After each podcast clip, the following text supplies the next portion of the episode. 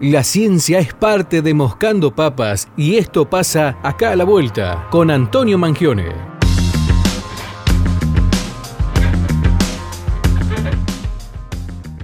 La paleontología, así a nivel global, histórico, es, muy antigua, pero empieza a ser escrita, o al menos lo que conocemos de la historia, o lo que nos han hecho conocer. Eh, había, digamos, una situación ahí en la que a lo que hoy conocemos como fósiles, en realidad antes, estoy hablando del año 100 después de Cristo, por ejemplo, ¿no? se consideraba fósil a todo lo que se extraía de la Tierra, es decir, podría ser un resto fósil, tal lo entendemos ahora, podría ser un fragmento de roca. ¿no? Si se extraía de la Tierra era fósil, que más o menos es lo que significa en latín, ¿no? extraído de la Tierra. Después vino Carlos Linneo, que algún día lo voy a volver a mencionar, pero le gustaba poner en orden las cosas, y dijo, no, fósil no es cualquier cosa que se saca de la Tierra. Esto no está bien para Carlos. Linneo dijo, lo sacado de la Tierra, pero que alguna vez fue un ser vivo. Entonces los minerales, así porque sí, no son fósiles. Ya nos empezamos a adentrar este, en algunas disquisiciones un poco más prolijas o más meditadas acerca de lo que era un fósil, y, y Cuvier, en el 1800, dijo algo así como que los fósiles, todo resto de organismo, ¿sí? Eh, que hubiera sido reemplazado por un mineral. Ya habla de un mecanismo, ¿no? Porque el fósil en realidad es un organismo que muere y en algún momento a lo largo del tiempo es reemplazada su estructura por minerales. Y luego ¿sí? se ha dado una definición un poco más amplia que dice que el fósil es todo resto de evidencia de la existencia de un organismo que vivió en épocas geológicas pasadas y que da una idea de la naturaleza de sus partes o totalidad y con una antigüedad de unos 5.000 años. Hay una discusión ahí si es 5.000 o 10.000 años. 5.000 es el piso. ¿Por qué estoy dando estas definiciones? Porque solemos pensar en fósiles como, bueno, un trilobite, algún caracol y huesos de dinosaurio. Y, todo resto, otra vez, todo resto de evidencia de la existencia de un organismo que vivió en épocas geológicas pasadas, con una antigüedad mayor a 5.000, 10.000 años, ya es fósil. ¿no? Pensemos, pensemos en cualquier resto. Entonces ahí empezamos a complejizar un poco las cosas. ¿Qué ha ocurrido en Argentina? Argentina tiene una trayectoria, una tradición bastante prolongada de más de 200 años de paleontología. Hay eh, enormidad de profesionales que se han dedicado a la paleontología en Argentina. Nombrarlos a todos es imposible y nombrar a algunos, por una cuestión que vamos a analizar en algún momento, haría que yo nombre más varones que mujeres. Así que voy a nombrar a Zulma Brandoni como una exponente de la paleontología en Argentina, y podría nombrar a un varón, Rodolfo Coria, y otras más que investigan en la paleontología desde hace tiempo en Argentina. Ahora, em, en Argentina en general tenemos asociado por una cuestión vinculada a los medios, a las representaciones sociales, al impacto que causa la paleontología a los dinosaurios. Por suerte la paleontología no se termina en dinosaurios, a mí me gustaría comentar qué es lo que ocurre en San Luis y Andrea Arcucci ahora va a comentar algo también al respecto. La actividad paleontológica en San Luis ¿sí? tiene, sus primeros orígenes, los primeros restos paleontológicos publicados y, sistematizados son de 1880, 1890. Mayormente pertenecen a un periodo, al Cretácico, Arcucci va a dar alguna especificación sobre ese tema, y la mayoría, casi el 50% de los restos fósiles que se han estudiado en San Luis provienen de la cantera y del Bajo de Belis, ¿no? como que ahí está casi concentrado el 50%.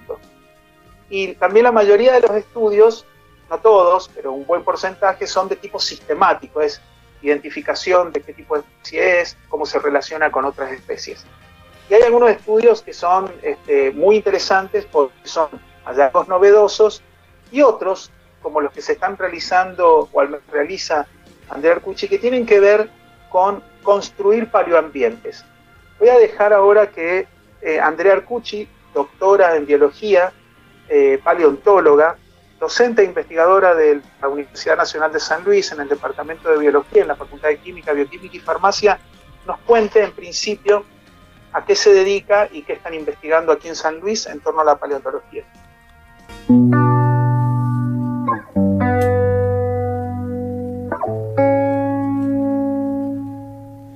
Eh, yo hice mi licenciatura en Ciencias Biológicas en la Universidad de Tucumán.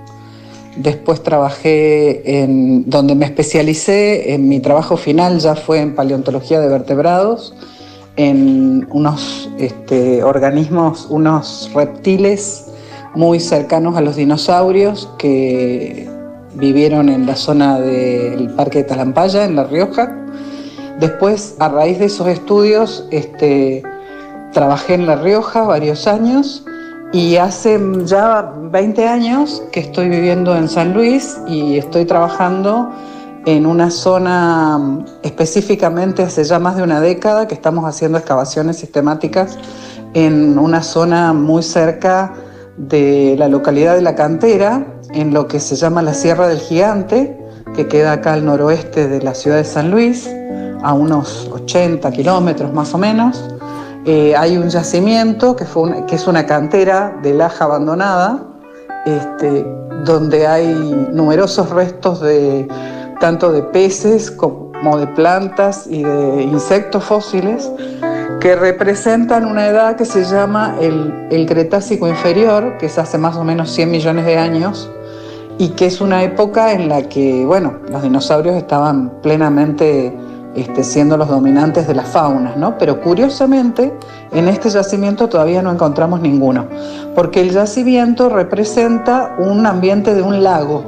Es en realidad todos los organismos que se depositaron en el fondo de un lago y lo que estamos haciendo desde hace unos años con el grupo que, que yo, este, del que soy responsable, con varios este, tesis de doctorado que se han realizado en esos materiales, es la interpretación paleoambiental de ese lugar.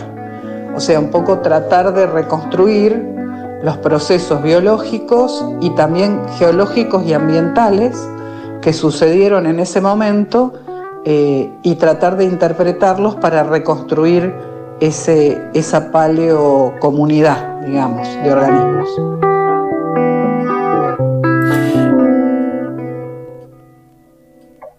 Bien, era Andrea Arcucci, primera intervención de ella, doctora en biología y paleontóloga. Eh, te escuchamos, Antonio. Sí, em, yo quiero, digamos, ella con humildad dice, tratando de reconstruir, ¿no? Fue un aporte enorme, porque, digamos, hacer una reconstrucción paleoambiental, es decir, de las condiciones ecológicas, ¿no? Del ambiente que habían en un 100 millones de años atrás, a ver, no, a ver, digamos, la cantidad de elementos que hay que poner en juego para reconstruir las condiciones ambientales de hace 100 millones de años. Los aportes son enormes en esta disciplina, porque son utilizables por otros paleontólogos y paleontólogas que entonces pueden reinterpretar inclusive hallazgos que se han hecho hace años a la luz de los nuevos conocimientos o descubrimientos acerca de cómo ahora se comprende ese paleoambiente o cómo estaban integradas esas comunidades. Es decir, estamos hablando de comprender quiénes eran presas, quiénes eran predadores, quiénes eran consumidores, quiénes eran productores de energía y materia. Es decir, el aporte es enorme. La otra pregunta que uno se hace siempre, y sobre todo en esta columna, es ¿por qué es relevante San Luis en términos paleontológicos? Escuchemos a Andrea Arcucci a ver qué dice.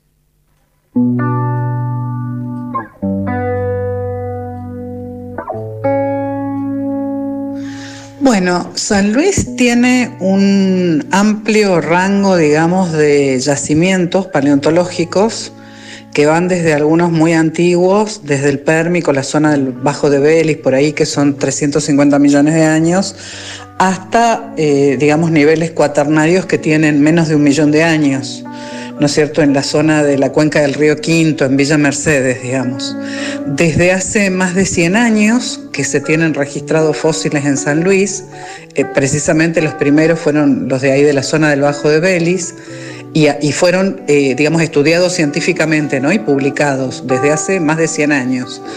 Pero en realidad, desde fines del siglo XX, eh, digamos, durante el siglo XX venían investigadores de distintas partes del país a hacer estudios a San Luis, pero recién en los últimos 25 años, digamos, se formaron grupos de investigadores acá en la Universidad de San Luis, tanto en la Facultad de Matemáticas, en el Departamento de Geología, como en la Facultad de Química, en el Departamento de Biología. Hay biólogos y geólogos eh, muy jóvenes, algunos no tanto ya, pero este, muchos muy jóvenes que han hecho sus doctorados en temáticas de la provincia de San Luis. Hablaba de eh, puntualmente el Parque Provincial Bajo de Belis, eh, si no me equivoco Antonio, y corregime si estoy tirando un dato eh, erróneo, está por allá por el noreste de la provincia, ¿no?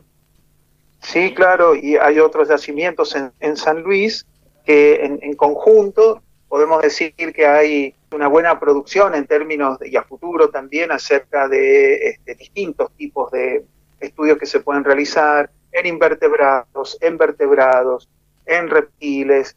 Entonces, San Luis constituye un lugar de mucho interés y de mucha proyección. Y yo quiero rescatar esto que menciona ella, de hace 25 años que empieza a crecer un grupo, con un conjunto de gente, distintos grupos, pero un conjunto de gente que trabaja en forma muy interrelacionada también en distintos temas, no en todos, pero esto estamos hablando de 25 años atrás que se empieza a consolidar una, un grupo de trabajo, grupos de trabajo propios, ¿no? En la provincia, en la Universidad Nacional de San Luis, en distintas facultades, lo cual habla también de una buena mirada hacia el futuro en términos de crecimiento.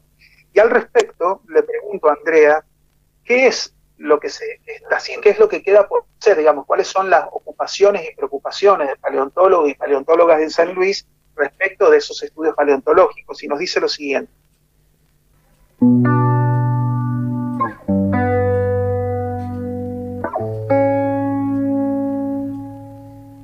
Eh, lo que queda por hacer en San Luis es mucho, es muchísimo, pero bueno, hay un grupo importante, tanto de biólogos como de geólogos, que se están capacitando para eso. Fundamentalmente yo creo que tiene que ver con la conservación, con la conservación, la restauración, la conservación de los yacimientos, por un lado, y por otro lado, la conservación de los materiales para lo cual este, hay que desarrollar este, mejores repositorios, hay que formar técnicos y conservadores que entiendan de estos materiales y que aprendan cómo conservarlos, porque, digamos, en realidad lo que nosotros hacemos es rescatar estos, estas piezas, estos objetos, estos restos de organismos fósiles y eh, los rescatamos para estudiarlos, pero no es esa la finalidad última sino que esos restos tienen que ser conservados para las futuras generaciones, para futuros estudios y porque además son un bien público, ¿no? Son un bien de la provincia, todo el subsuelo de la provincia es un bien público, provincial, y como tal eh, tenemos la responsabilidad todos como ciudadanos, incluso no solo como, como científicos, este, de conservarlo para las futuras generaciones, ¿no? Y que se pueda este, hacer educación y se pueda este, seguir estudiando estas cosas en el futuro con más y mejores recursos. Andrea Arcucci, doctora en biología y paleontóloga, Antonio, eh, en Acá la Vuelta. Más y mejores condiciones significan recursos inversión. Siempre parece que termino casi a mm. propósito, tal vez sea así. En esta columna con este tema. Más y mejor definitivamente es más inversión, más recursos económicos principalmente. Recursos humanos no van a faltar nunca, este, recursos económicos siempre escasean y hay un trabajo que se hace como a destiempo y con esto termino, ¿no? Es, hay una gran cantidad de material que se va extrayendo, generando y estudiando, pero se va retrasando en algunos lugares, en otros lugares está más desarrollado, se va retrasando todo lo que es la curación de ese material, eh, preservarlo, las formas de preservarlo, el espacio para preservarlo. Y después una vez que lo preservamos y lo tenemos listo, ahora hay que ver qué hacemos con ese material, porque una vez estudiado o permanentemente dispuesto para el estudio, también está este otro aspecto que dice, que menciona Andrea, que es un bien público, el patrimonio es un derecho. ¿Quién accede entonces ahora a ese patrimonio? ¿Quién lo ve? ¿Cómo nos enteramos de que existe? Qué implicancias tiene? en el plano educativo, en el plano de la gestión, inclusive política, administrativa, cultural. ¿Cómo se usa? ¿Cómo se aprovecha? ¿Cómo circula ese conocimiento? Bueno, más inversión, mejores y mayores relaciones entre organismos que hacen el control de que esto, que las áreas estén debidamente protegidas, que las leyes estén completamente reglamentadas, que mm, no haya pérdida de material y que finalmente, una vez que todo eso está garantizado, también pueda acceder los distintos públicos a este, a este conocimiento, a este saber. Esta era la columna de hoy. Seguro vamos a estar hablando en el futuro un poquito más, haciendo un resumen sobre la paleontología, mucho más detallada, hablando de eh, paleontología y género, relación de géneros en los estudios paleontológicos. Y después nos vamos a meter en, ya a final de año probablemente hablar un poquito más de la cuestión legal y del patrimonio y algunas cuestiones vinculadas a la divulgación de la ciencia y la paleontología que son interesantes y entretenidas también. Antonio Mangione con el espacio acá a la vuelta, como siempre, como todos los martes, en Radio Nacional San Luis, aquí en Moscando Papas. Antonio, hasta el martes que viene. Hasta el martes, un abrazo. Que estés muy bien.